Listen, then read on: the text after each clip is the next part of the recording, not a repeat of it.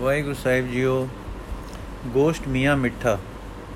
ਪਠਾਣੀ ਤਲਵਾਰ ਮਹਿਮੂਦ ਗਜਨਵੀ ਤੋਂ ਸੂਤੀ ਗਈ ਅਜੇ ਮਿਆਨ ਨਹੀਂ ਹੋਈ। ਚਾਹੇ ਚਾਰ ਸਦੀਆਂ ਹਿੰਦੀਆਂ ਨੂੰ ਪਰਜਾ ਤੇ ਪਠਾਣ ਨੂੰ ਰਾਜਾ ਹੋ ਗਿਆ ਸੀ, ਹੋ ਗਿਆ ਵੀ ਬੀਤ ਚੁੱਕੀਆਂ ਸੀ। ਹਾਂ, ਉਹ ਤਲਵਾਰ ਜੋ ਦੀਨ ਦੇ ਨਾਮ 'ਤੇ ਸੂਤੀ ਗਈ ਸੀ, ਅਜੇ ਵੀ ਉਸੇ ਤਲਵਾਰ ਤੋਤ ਨਾਮ 'ਤੇ ਸੂਤੀ ਖੜੀ ਹੈ। ਇੱਕ ਪਾਸੇ ਤਾਂ ਇਹ ਹਿੰਦੂ ਹਿੰਦੂ ਹਿੰਦ ਨੂੰ ਇਸਲਾਮ ਵਿੱਚ ਧੱਕ ਰਹੀ ਹੈ, ਦੂਜੇ ਪਾਸੇ ਫਕੀਰੀ ਜ਼ੁਬਾਨ ਅਰਥਾਤ ਉਪਦੇਸ਼ ਦੀ ਤਲਵਾਰ ਮਿਆਨ ਵਿੱਚ ਹੀ ਵਸਦੀ ਤੇ ਉੱਥੋਂ ਹੀ ਵਾਰ ਕਰਦੀ ਹਿੰਦੂ ਹਿੰਦ ਨੂੰ ਇਸਲਾਮ ਵਿੱਚ ਦਾਖਲ ਕਰ ਰਹੀ ਹੈ। ਸ਼ਰਈ ਇਸਲਾਮ ਦੇ ਸ਼ਰਈ ਇਸਲਾਮ ਨੇ ਵਿਦਾਂਤ ਤੇ ਯੋਗ ਦੀ ਚਸ ਆਪਣੇ ਵਿੱਚ ਲੈ ਕੇ ਸੂਫੀ ਅੱਖਰਾਂ ਦਾ ਸਿਰਨਾਵਾਂ ਉੱਤੇ ਲਾ ਕੇ ਤੇ ਇਨਸਾਨੀ ਲੋੜਾਂ ਦੀਆਂ ਤਰੇੜਾਂ ਤੱਕ ਤੱਕ ਕੇ ਆਪਣੇ ਦੀਨੀ ਆਸ਼ਿਆਂ ਨੂੰ ਇਹਨਾਂ ਤਰੇੜਾਂ ਵਿੱਚ ਵਾੜ ਵਾੜ ਕੇ ਹਿੰਦੂ ਚਟਾਨ ਦੇ ਟੁਕੜੇ ਕਰ ਕਰ ਤੋੜਨੇ ਤੇ ਆਪਣੇ ਵਿੱਚ ਜਜ਼ਬ ਕਰਨੇ ਦਾ ਨਵਾਂ ਤਰੀਕਾ ਵੀ ਸਦੀਆਂ ਤੋਂ ਜਾਰੀ ਕਰ ਰੱਖਿਆ ਹੈ। ਧਾਗੇ ਤਵੀਤ ਮੰਤਰ ਜੰਤਰ ਰੱਖਾਂ ਫੂਕਾਂ ਝਾੜੇ ਬੂਤਾਂ ਨੂੰ ਕੀਲਣਾ ਦੰਦ ਪੀੜਾਂ ਨੂੰ ਕੋਕੇ ਜੜਨੇ ਸੀਤਲਾਂ ਨੂੰ ਸੁਆਹ ਦੇਣੀ ਸੀਤਲਾਂ ਨੂੰ ਸੁਆਹ ਦੇਣੀ ਆਦਿ ਗੱਲਾਂ ਵੀ ਮੁਸਲਮਾਨ ਮੁਲਾਣੇ ਅਤੇ ਫਕੀਰ ਹੁਣ ਕਰ ਰਹੇ ਹਨ। ਮਾਵਾਂ ਦੇ ਪੁੱਤਰ ਪ੍ਰੇਮ ਅਤੇ ਵਲ ਵਲਵਲਿਆਂ ਨੂੰ ਠੰਡ ਪਾਉਣ ਦੇ ਪੱਜ ਟੱਬਰ ਕਬੀਲਿਆਂ ਵਿੱਚ ਧਸ ਜਾਣਾ ਇੱਕ ਵਸੀਲਾ ਬਣ ਰਹੇ ਹਨ। ਇਹ ਲੋਕ ਅਗੇਜ ਪੈਣ ਦਾ ਅਤੇ ਜਦੋਂ ਦਾਓ ਫੱਬ ਗਿਆ ਮੁੰਡਾ ਕੇ ਕੁੜੀ ਤ੍ਰੀਮਤ ਕੇ ਨੱਢਾ ਜੋ ਅਸਰ ਹੇਠ ਆਇਆ ਦਾਖਲ ਇਸਲਾਮ। ਜੇ ਅੱਗੋਂ ਰੌਲਾ ਰੱਪਾ ਜ਼ੋਰ ਧੱਕਾ ਕੁਛ ਹੋਇਆ ਤਾਂ ਸਦਾ ਸੂਤੀ ਇਸਲਾਮੀ ਤਲਵਾਰ ਸ਼ਰ੍ਹਾਂ ਦੇ ਮਸਲੇ ਅਤੇ ਕਾਜ਼ੀ ਦੇ ਦਿੱਤੇ ਫਤਵਿਆਂ ਦੀ ਸੂਰਤ ਵਿੱਚ ਜੱਟ ਬਿਜਲੀ ਦੀ ਤੇਜ਼ੀ ਨਾਲ ਪੈਣ ਨੂੰ ਤਿਆਰ। ਭਾਵੇਂ ਪਠਾਣਾਂ ਦੀਆਂ ਕਈ ਖਾਨਾਂ ਜੰਗੀਆਂ ਹੋ ਚੁੱਕੀਆਂ ਸਨ ਹੋ ਚੁੱਕੀਆਂ ਗੁਲਾਮ ਖਿਲਜੀ ਤੁਜਲਕ ਤੁਗਲਕ ਅਤੇ ਲੋਧੀ ਕਈ ਘਰਾਣੇ ਰਾਜ ਸਿੰਘਾਸਨ ਪਰ ਵਾਰੋ ਵਾਰੀ ਇੱਕ ਦੂਜੇ ਨੂੰ ਮਾਰਦੇ ਕੁੱਟਦੇ ਆਪੋ ਵਿੱਚ ਲੜਦੇ ਵਿੜਦੇ ਰਹੇ, ਪਰ ਹਿੰਦੀਆਂ ਨੇ ਇਹਨਾਂ ਦੀਆਂ ਖਾਨਾਂ ਜੰਗੀਆਂ ਤੋਂ ਕੋਈ ਲਾਭ ਉਠਾ ਕੇ ਆਪਾ ਨਾ ਸੰਭਾਲਿਆ। ਇੱਕ ਵੇਰੀ ਜੋ ਡੱਠੇ ਸੋ ਡੱਠੇ, ਮੁੜ ਨਾ ਸੁਰਤ ਸੰਭਾਲੀ ਨਾ ਪਾਸਾ ਪਰਤਿਆ। ਪੈਂਦੀਆਂ ਗਈਆਂ ਅਤੇ ਖਾਂਦੇ ਗਏ ਅਤੇ ਪੀੜ ਨੂੰ ਹਾਏ ਹਾਏ ਅਤੇ ਰੋਣ ਦੀ ਜੀਣੀ ਬਾਣ ਵਿੱਚ ਜੱਲੀ ਗਏ। ਨਾ ਜਥੇਬੰਦੀ ਆਏ ਨਾ ਸਾਂਝੇ ਕੰਮ ਲਈ ਕੁਰਬਾਨੀ ਦਾ ਅੰਗੂਰ ਫੁੱਟਿਆ। ਹਿੰਦੀ ਪਰਜਾ ਦਾ ਕੀ ਹਾਲ ਹੈ? ਇਹਨਾਂ ਵਿੱਚ ਕੋਈ ਜਥੇਬੰਦੀ ਨਹੀਂ, ਅਸੀਂ ਹਿੰਦੀ ਆਂ ਦਾ ਕੋਈ ਭਾਵ ਨਹੀਂ। ਮਜ਼ਦੂਰੀ ਵਿਹਾਰ ਕਾਰ ਨਾਲ ਆਪੇ ਦੇ ਦਿਨ ਕਿਵੇਂ ਚੰਗੇਰੇ ਲੰਘ ਜਾਣ, ਇਸ ਰੋਜੇ ਵਿੱਚ ਸਭ ਕੋਈ ਹੈ ਅਤੇ ਇਹ ਰੋਜੇ ਖੁਦੀ ਦੀ ਸ਼ਕਲ ਲੈ ਕੇ ਆਪੋ ਵਿੱਚ ਤਰੇੜ ਤੋਂ ਤਰੇੜ ਦੇ ਰਹੇ ਹਨ। ਵਿਦਿਆ ਸਰਬ ਸਧਾਰਨ ਦੀ ਵਿਦਿਆ ਹੈ ਨਹੀਂ। ਕੋਈ ਚੋਟੀ ਦਾ ਵਿਦਵਾਨ ਹੈ ਤਾਂ ਉਹ ਖੁਸ਼ਕ ਵੇਦਾਂਤ ਦੇ ਦਿਲ 'ਤੇ ਪੱਠਿਆਂ ਨੂੰ ਸੁਸਤ ਅਤੇ ਉਮਾ ਰਹਿਤ ਕਰ ਦੇਣ ਵਾਲੇ ਅਸਰ ਹੇਠ ਇੱਕ ਹੋਰ ਤਰ੍ਹਾਂ ਦੀ ਖੁਦਗਰਜ਼ੀ ਦੇ ਜੀਵਨ ਵਿੱਚ ਜੀਉ ਰਿਹਾ ਹੈ। ਜਾਨਦਾਰ ਵਾਂਗੂ ਨਹੀਂ ਪਰ ਬਨਸਤੀ ਵਾਂਗੂ ਖਾ ਪੀ ਮੌਲ ਰਿਹਾ ਹੈ, ਪਰ ਬਿਨ ਸਾਸ ਦੇ ਬਿਨ ਜੀਵਨ ਰੋਂ ਦੇ ਮਰ ਰਿਹਾ ਹੈ। ਹਾਂ, ਫੋਕਾ ਨਿਰਾ ਖਿਆਲੀ ਵੇਦਾਂਤ ਵਿਦਵਾਨਾਂ ਨੂੰ ਖੱਸੀ ਅਤੇ ਹਮਦਰਦੀ ਤੋਂ ਸਖਣਾ ਇੱਕ ਬ੍ਰਿਛ ਬੂਟੇ ਵਰਗਾ ਭਾਵ ਰਹਿਤ ਜੀਵਨ ਦੇ ਰਿਹਾ ਹੈ। ਫਕੀਰ ਗੁਸਾਈ ਸਾਧੂ ਭਿੱਖੂ ਅਤੇ ਰਮਤੇ ਉਪਦੇਸ਼ਕ ਜਾਨਾ ਪਾਵਣ ਆਚਰਣ ਉੱਚੇ ਕਰਨ ਉੱਚੇ ਜੀਵਨ ਦੀ ਰੋਹ ਵਿਛਾ ਦੇਣ ਦੀ ਥਾਂ ਕੇਵਲ ਮੰਗਤੇ ਹੋ ਰਹੇ ਹਨ। ਭੇਖ ਮਾਤ ਨਾਲ ਕਿ ਸ਼ਰਾਬ ਦੇ ਡਰਾਵੇ ਨਾਲ ਅਸੀਸ ਅਤੇ ਵਰ ਦੇ ਲੋਭ ਨਾਲ ਕਿ ਧਾਗੇ ਜੰਤਰਾਂ ਬਿਰਾ ਬਿਰਾਰਾ ਧਨ ਦੇ ਤਰੀਕਿਆਂ ਨਾਲ ਲੋਕਾਂ ਦੀਆਂ ਪੀੜਾਂ ਹਰਨ ਦੇ ਬੁਲੇਵੇ ਦਿੰਦੇ ਕੇਵਲ ਪੇਟ ਪੂਜਾ ਦਾ ਕਾਜ ਸਾਧ ਰਹੇ ਹਨ। ਕਿਸੇ ਸਾਧੂ ਨੇ ਅੰਬਾ ਦੇ ਦੇਸ਼ ਸੋਹਣੇ ਸੁਹਾਣੇ ਟਿਕਾਣੇ ਚਮਾਸਾ ਗੁਜ਼ਾਰ ਲਿਆ, ਕਿਸੇ ਰਮਣੀਕ ਪਹਾੜੀ ਖੋਹ ਤੇ ਕਿ ਕਿਸੇ ਹੋਰ ਹੋਰ ਕਿਸੇ ਨਿੱਘੇ ਆਸਰੇ ਸਿਆਲ ਬਿਤਾ ਲਿਆ, ਕਿਸੇ ਨੇ ਕਿਸੇ ਸੁਹਾਵੇ ਨਦੀ ਕਿਨਾਰੇ ਜਾਂ ਪਰਬਤਾਂ ਦੀ ਸਿਖਰੇ ਉਨਾਲ ਬਿਤਾ ਲਿਆ। ਜਿੱਥੇ ਜਿਵੇਂ ਦਾਉ ਫੱਬ ਗਿਆ ਗੁੱਲੀ ਗੁੱਲੀ ਜੁੱਲੀ ਪੈਦਾ ਕਰ ਲਈ। ਹਾਂ, ਇਹੋ ਜਿਹੀ ਰੁੱਲੀ ਡੁੱਲੀ ਢਿੱਲੀ ਡਿੱਗੀ ਨਿਮਾਣੀ ਨਿਤਾਣੀ ਪਰਜਾ ਪਰ ਪਠਾਣੀ ਤਲਵਾਰ ਹੁਕੂਮਤ ਕਰ ਰਹੀ ਹੈ। ਕੋਈ ਕੋਈ ਰਾਜ ਸ਼੍ਰੇਣੀ ਵਿੱਚ ਵੀ ਚਮਕਦਾ ਹੈ, ਪਰ ਹਾਕਮਾਂ ਦੇ ਤਾਬਿਆਂ ਉਹਨਾਂ ਦੇ ਰੁੱਖ ਰੋਂ ਦੇ ਅਨੁਸਾਰ ਨੇ ਅਨੁਸਾਰ ਅਤੇ ਉਹਨਾਂ ਦੇ ਵਤੀਰੇ ਦਾ ਸਹਾਈ ਹੋ ਕੇ ਉਸ ਦਾ ਹੁਕਮ ਹਾਜ਼ਲ ਹਿੰਦੀ ਪਰਜਾ ਨਾਲ ਦਰਦ ਵਾਲਾ ਨਹੀਂ ਬਣਦਾ, ਸਗੋਂ ਜਿਵੇਂ ਗੁਲਾਮਾਂ ਵਿੱਚੋਂ ਗੁਲਾਮਾਂ ਦਾ ਥਾਪਿਆ ਸਰਦਾਰ ਗੁਲਾਮਾਂ ਦੇ ਮਾਲਕ ਕੋਲੋਂ ਆਪਣਿਆਂ 'ਤੇ ਵਧੀਕ ਆਪਣਾ ਆਪਣਿਆਂ 'ਤੇ ਵਧੀਕ ਜ਼ੁਲਮ ਕਰਦਾ ਹੈ, ਤਿਵੇਂ ਇਹ ਮਾਨਸ ਇਹ ਮਨਸਬਦਾਰ ਆਪਣਿਆਂ ਨੂੰ ਵਧੇਰੇ ਦੁਖਦਾਈ ਹੋ ਰਹੇ ਹਨ। ਅਵਿਦਿਆ ਦਾ ਇੱਕ ਪਾਸੇ ਅੰਧਕਾਰ ਹੈ, ਦੂਜੇ ਪਾਸੇ ਜ਼ੋਰ ਜ਼ੁਲਮ ਦਾ ਗੁਬਾਰ ਧੂੰਆਂਧਾਰ ਹੈ। ਇਹ ਇਸ ਹਾਲਤ ਵਿੱਚ ਇਸ ਬਿਮਾਰ ਪ੍ਰਜਾ ਦੇ ਵਿਚਕਾਰ ਇੱਕ ਜਿਉਂਦੀ ਜਿੰਦ ਕਿਤੋਂ ਆ ਨਿਕਲੀ ਹੈ। ਉਹ ਸੁਹਾਵੀ, ਚਮਕੀਲੀ, ਰੰਗੀਲੀ, ਪਿਆਰਾਂ ਵਾਲੀ ਜਿੰਦੜੀ ਗੁਰੂ ਨਾਨਕ ਜਿੰਦੜੀ ਹੈ। ਕੂਲੀ ਕੂਲੀ, ਪਿਆਰੀ ਪਿਆਰੀ, ਸੋਹਣੀ ਸੋਹਣੀ, ਪਰ ਨਿਗਰ ਨਿਗਰ, ਅਹਿਲ ਅਹਿਲ, ਹੀਰੇ ਨਾਲੋਂ ਕੁਰਾੜੀ ਅਤੇ ਰੇਸ਼ਮ ਨਾਲੋਂ ਨਰਮ। ਹਾਂ, ਇੱਕ ਮਲੂਕ ਅਤੇ ਜ਼ੋਰਦਾਰ ਜਿੰਦੜੀ ਇਸ ਮੋਈ ਪ੍ਰਜਾ ਵਿੱਚ ਰੱਬੀ ਗਿਆਨ ਅਤੇ ਵਿਦਿਆ ਦਾ ਦੀਵਾ ਬਾਲ ਬੈਠੀ ਹੈ। ਸਰਬ ਸਧਾਰਨ ਹਾਂ ਆਮ ਪ੍ਰਜਾ ਨੂੰ ਉਹਨਾਂ ਦੀ ਬੋਲੀ ਵਿੱਚ ਉੱਚੇ ਉੱਚੇ ਖਿਆਲ, ਜਾਣ ਪਾਉਣ ਜਾਣ ਪਾਉਣ ਵਾਲੇ ਭਾਵ, ਆਪੇ ਨੂੰ ਸੰਭਾਲ ਕੇ ਜੀਓ ਪੈਣ ਵਾਲੀ ਅੰਦਰਲੀ ਪ੍ਰਤੀਤੀ ਦੇ ਰਹੀ ਹੈ। ਆਪਣੀ ਬੋਲੀ ਵਿੱਚ ਵਿਦਿਆਵਾਨ ਹੋ ਜਾਣ ਦੀ ਨੀਂਹ ਦ੍ਰਿਸ਼ ਦ੍ਰਿਸ਼ਟ ਆਪਣਾ ਸਾਹਿਤਯ ਬਖਸ਼ ਦਿੱਤਾ ਸੂ। ਨਾਲ ਧਰਮਸ਼ਾਲ ਥਾਪੀ ਸੂ, ਜਿੱਥੇ ਕਿ ਮੁੱਢਲੀ ਵਿਦਿਆ ਮਿਲੇ, ਜਿੱਥੇ ਕਿ ਸੁੱਚਾ ਅਤੇ ਸੱਚਾ ਧਰਮ, ਇਨਸਾਨੀ ਹਮਦਰਦੀ ਅਤੇ ਰੱਬੀ ਪਿਆਰ ਵਾਲਾ ਧਰਮ ਸਿੱਖਿਆ ਜਾਵੇ। ਸਵੇਰੇ ਸ਼ਾਮ ਨੂੰ ਸਤਸੰਗ ਲੱਗੇ, ਕੀਰਤਨ ਹੋਵੇ, ਕੀਰਤਨ ਨਾਲ ਸੁੱਤੇ ਹੀ ਮਨ ਇਕਾਗਰ ਹੋਵੇ ਅਤੇ ਕੀਰਤਨ ਵਿੱਚ ਆਈ ਬਾਣੀ ਦੇ ਅਰਥ ਸਮਝ ਕੇ ਆਪਾ ਰੋਸ਼ਨ ਹੋਵੇ। ਸਾਈਂ ਵੱਲ, ਜੋ ਕਿ ਇਨਸਾਨ ਦਾ ਸੋਮਾ, ਚਸ਼ਮਾ ਅਤੇ ਅਸਲਾ ਹੈ, ਇਸ ਇਨਸਾਨ ਦਾ ਰੁਖ ਹੋ ਕੇ ਕੋਈ ਲਗਨ ਲੱਗ ਜਾਵੇ। ਉੱਧਰ ਦੋ ਵੇਲੇ ਇਕੱਠੇ ਹੋਣ ਨਾਲ ਪਰਸਪਰ ਪਿਆਰ ਉਪਜੇ, ਭਾਈ ਪਨੇ ਭਰਾ ਪਨੇ ਦੇ ਭਾਵ ਜਾਗ ਪੈਣ, ਹਮਦਰਦੀ ਦੀ ਜਰਨਾਟ ਜਿਉਂਦਾ ਵਲਵਲਾ ਹੋ ਕੇ ਅੰਦਰ ਹਿਲੋਰੇ ਖਾਣ ਲੱਗ ਜਾਵੇ। ਜਦੋਂ ਇਹ ਭਾਵ ਉਪਜ ਪਾਵੇ ਤਾਂ ਬੇਮਲੂਮੀ ਜਥੇਬੰਦੀ ਹੋ ਜਾਵੇ। ਉਹ ਜਥੇਬੰਦੀ ਜੋ ਇਨਸਾਨਾਂ ਦੇ ਸਮੂਹ ਨੂੰ ਪਿਆਰ ਅਤੇ ਹਮਦਰਦੀ ਨਾਲ ਜੋੜਦੀ ਹੈ, ਜਿਸ ਦਾ ਪ੍ਰਯੋਜਨ ਹੈ ਕਿ ਬਹੁਤਿਆਂ ਦੇ ਜੋੜ ਨਾਲ ਇੱਕ ਇੱਕ ਨੂੰ ਸੁੱਖ ਮਿਲੇ। ਜਥੇਬੰਦੀਆਂ ਵਿੱਚ ਖੁਦਗਰਜੀ ਵੀ ਆ ਜਾਂਦੀ ਹੈ, ਜਿਵੇਂ ਫਰਦ ਫਰਦ ਇੱਕ ਇੱਕ ਇਨਸਾਨ ਇੱਕ ਦੂਜੇ ਨੂੰ ਪਸ਼ੂਆਂ ਵਾਂਗੂ ਪੀੜਾ ਦੇਣੇ ਦੇਣੋਂ ਨਿਸੰਗ ਅਤੇ ਬੇਦਰਦ ਹੋ ਜਾਂਦਾ ਹੈ, ਤਿਵੇਂ ਕੌਮ ਕੌਮ ਦੀ ਜਥੇਬੰਦੀ ਦੂਜੀ ਕੌਮ ਤੋਂ ਕੌਮ ਅਤੇ ਦੂਜੇ ਦੇਸ਼ ਲਈ ਪੀੜ ਦਾਤੀ ਅਤੇ ਬੇਤਰਸ ਵਜੂਦ ਬਣ ਜਾਂਦੀ ਹੈ। ਇੱਥੇ ਸੋਹਣਿਆਂ ਅਤੇ ਸੁਲਤਾਨ ਨੇ ਧਰਮਸਾਲ ਵਿੱਚ ਜਥੇਬੰਦੀ ਦੀ ਨੀਂਹ ਰੱਖੀ। ਗੁਰਬਾਣੀ ਦਾ ਚਾਨਣਾ ਦੇ ਕੇ ਹਰੀ ਕੀਰਤਨ ਦੇ ਤੀਰਾਂ ਦੀਆਂ ਨੇਕਾਂ ਅਤੇ ਪਿਆਰ ਦੇ ਵਲਵਲੇ ਚਾੜ ਕੇ ਦਿਲ ਮੰਡਲਾਂ ਵਿੱਚ ਪੂਰਾ ਪੁਜਾ ਦਿੱਤੇ ਕਿ ਸੱਜਣੋਂ ਵਿਚਾਰ ਕਰਕੇ ਬਾਣੀ ਦੇ ਭਾਵਾਂ 'ਤੇ ਤੁਰੋ। ਬਾਣੀ ਆਪਾ ਵਾਰਾਂ ਸਿਖਲਾ ਸਿਖਲਾ ਸਿਖਲਾ ਸਿਖਾਲਦੀ ਹੈ। ਬਾਣੀ ਅਗਲੇ ਦੇਸ਼ਾਂ ਦੇ ਪਤੇ ਦੇ ਕੇ ਇੱਥੇ ਹੀ ਪਿਆਰ ਦੀ ਮਸ਼ਕ ਕਰਨ ਦਾ ਭੇਦ ਦੱਸਦੀ ਹੈ ਅਤੇ ਉਹ ਪਿਆਰ ਇੱਥੇ ਵੀ ਸੁਖੀ ਕਰ ਦਿੰਦਾ ਹੈ।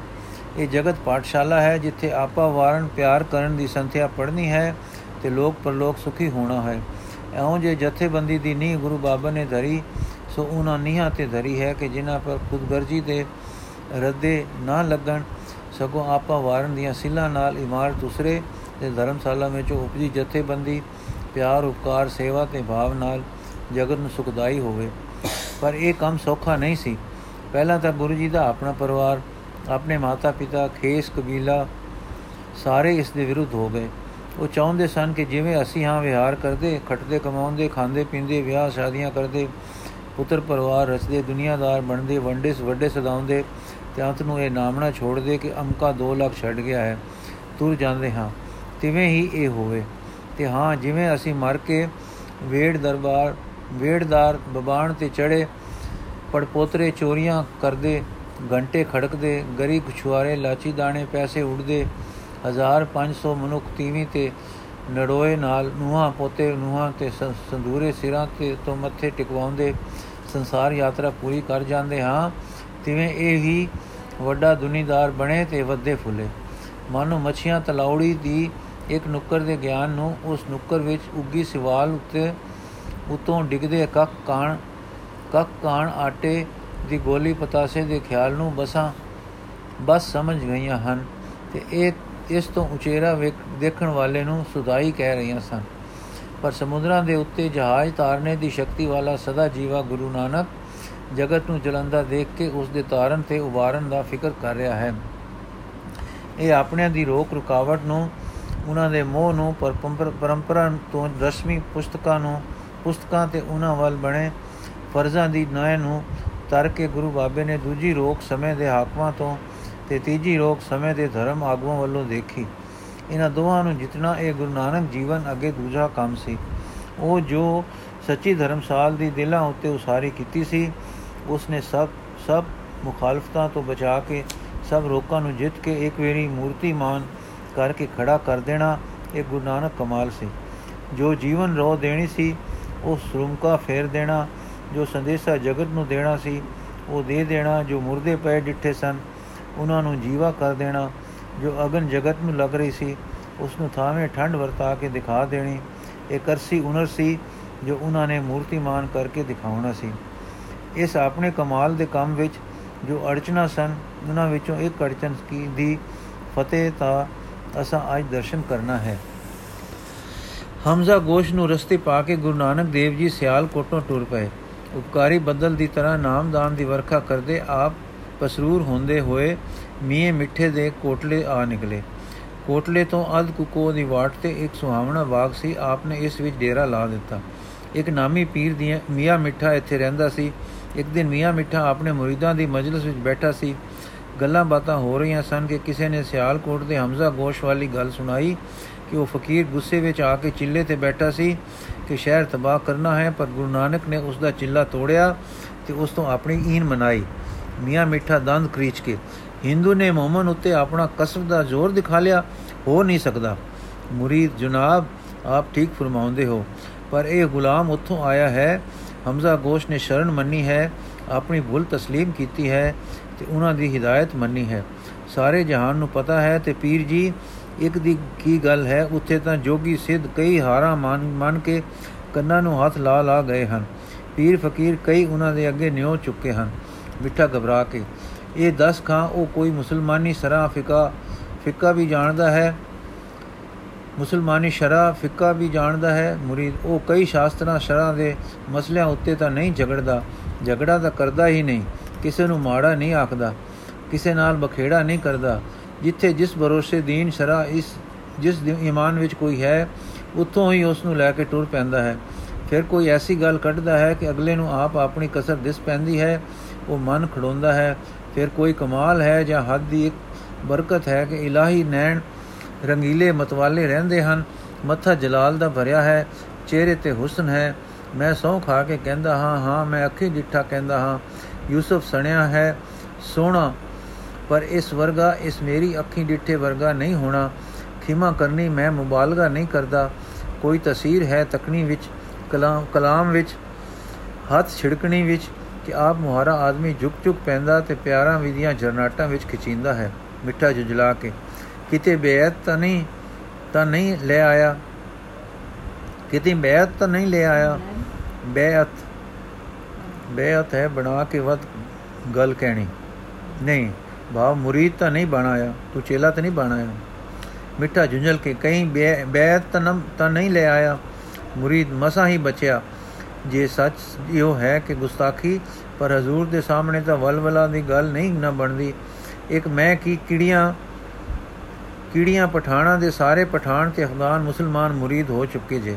ਮਿੱਠਾ ਠੱਡਾ ਸਾਹ ਭਰ ਕੇ ਨਾਨਕ ਬੁੱਤਪ੍ਰਸਤ ਵੀ ਹੈ ਮੁਰੀਦ ਨਹੀਂ, ਹਿੰਦੂ ਤੇ ਬੁੱਤਪ੍ਰਸਤ ਨਹੀਂ ਮੁਰੀਦ। ਉਹ ਹੈ ਤਾਂ ਖਤਰੀਆਂ ਦੇ ਇੱਕ ਉੱਚੇ ਘਰਾਣੇ ਦਾ ਹਿੰਦੂ, ਪਰ ਉਹ ਹਿੰਦੂ ਕੇ ਮੁਸਲਮਾਨ ਕਿਸੇ ਲੀਕ ਵਿੱਚ ਲੁਕ ਨਹੀਂ ਬਹਿੰਦਾ।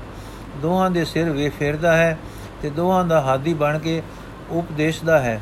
ਮੀਆਂ ਜੀ ਮੇਰਾ ਮੂੰਹ ਨਿੱਕਾ ਵੱਲ ਗੱਡੀ ਹੈ ਗੱਲ ਵੱਡੀ ਹੈ, ਪਰ ਉਹ ਕੋਈ ਜਾਪਦਾ ਹੈ ਜਿਵੇਂ ਹੁੰਦਾ ਹੈ ਉਹ ਉਹ ਉਹ ਮਿੱਠਾ ਉਹ ਕੀ ਉਹ ਕੁਫਰ ਹੈ ਬਕਣਾ, ਤੁਸੀਂ ਖਫਾ ਹੋ ਸੋ। ਮਿੱਠਾ ਨਹੀਂ ਕਹੋ ਜੋ ਤੇਰਾ ਖਿਆਲ ਹੈ। ਮੁਰੀਦ ਮੈਂ ਕਦੀ ਡਿੱਠਾ ਨਹੀਂ ਸੁਣਿਆ ਹੈ, ਇਸ ਕਰਕੇ ਪੱਕ ਤਾਂ ਨਹੀਂ ਨਾ ਐਵੇਂ ਖਿਆਲ ਹੀ ਕਹਿ ਸਕ ਸਕੀਦਾ ਹੈ। ਮਿੱਠਾ ਪਰ ਜੋ ਖਿਆਲ ਹੈ ਆਪ ਤਾਂ ਛੱਡ ਜੋ ਕੱਚ ਕੁਛ ਸਮਝ ਪਵੇ।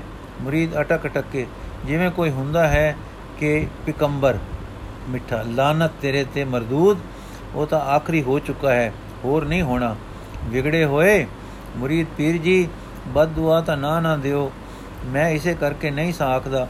ਮੈਂ ਕੋਈ ਆਪਣੇ ਹਜ਼ਰਤ ਜੀ ਤੋਂ ਮੁਨਾਫਿਕ ਤਾਂ ਨਹੀਂ ਨਾ ਹੋਇਆ, ਮੈਂ ਤਾਂ ਗੱਲ ਕੀਤੀ ਹੈ। ਪਰ ਦੇਖੋ ਤੁਸਾਂ ਵਾਲੀ ਗੱਲ ਮੈਂ ਉਹਨਾਂ ਦੇ ਇੱਕ ਮੁਸਲਮਾਨ ਮੁਰੀਦ ਤੋਂ ਪੁੱਛੀ ਸੀ, ਉਹ ਕਹਿਣ ਲੱਗਾ ਤੁਹਾਡੇ ਬਹੁਤ ਬਹੁਤੇ ਸਾਡੇ ਵਿੱਚੋਂ ਉਹਨਾਂ ਨੂੰ ਵਲੀ ਮੰਨਦੇ ਹਨ ਅਤੇ ਬਹੁਤੇ ਪੈਗੰਬਰ। ਮੈਂ ਕਿਹਾ ਰਸੂਲ ਤਾਂ ਆਖਰੀ ਆ ਚੁੱਕਾ, ਤੁਸੀਂ ਕਿਵੇਂ ਇਹ ਗੱਲ ਮੰਨਦੇ ਹੋ? ਉਹ ਆਖਣ ਲੱਗਾ ਕਿ ਗੱਲ ਠੀਕ ਹੈ, ਪਰ ਉਹ ਰਸੂਲ ਤਾਂ ਆਖਰੀ ਪੈਗੰਬਰ ਅਰਬ ਦਾ ਸੀ ਜੋ ਸਿਲਸਿਲਾ ਇਬਰਾਨੀ ਪੈਗੰਬਰਾਂ ਦਾ ਪੱਛੋਂ ਵਿੱਚ ਹੈ ਸੀ। ਮੁਹੰਮਦ ਉਹਨਾਂ ਵਿੱਚੋਂ ਆਖਰੀ ਸੀ, ਉੱਥੇ ਹੋਰ ਕੋਈ ਨਹੀਂ ਹੋਇਆ। ਨਾਲੇ ਅੱਲਾ ਨੇ ਆਪ ਕਿਹਾ ਹੈ ਕਿ ਮੈਂ ਹਰ ਦੇਸ਼ ਨੂੰ ਪੈਗੰਬਰ ਦਿੰਦਾ ਹਾਂ।